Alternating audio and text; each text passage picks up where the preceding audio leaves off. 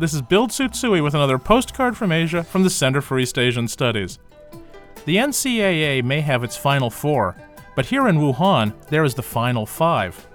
In an ironic twist on the one child, son preferred policy, a retired professional couple has taken out a newspaper ad seeking a daughter.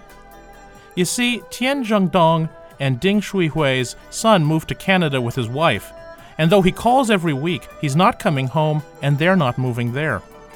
Faced with the prospect of no one to care for them in their old age, the couple took out the ad. Over 100 girls applied for the position, and the winner, who will be given an apartment if she gets through the three year trial period, will be chosen from the final five. Bracketologists, get out your pencils. With thanks to Leslie Van Holten for this text, from the Center for East Asian Studies, I'm Bill Tsutsui. Wish you were here.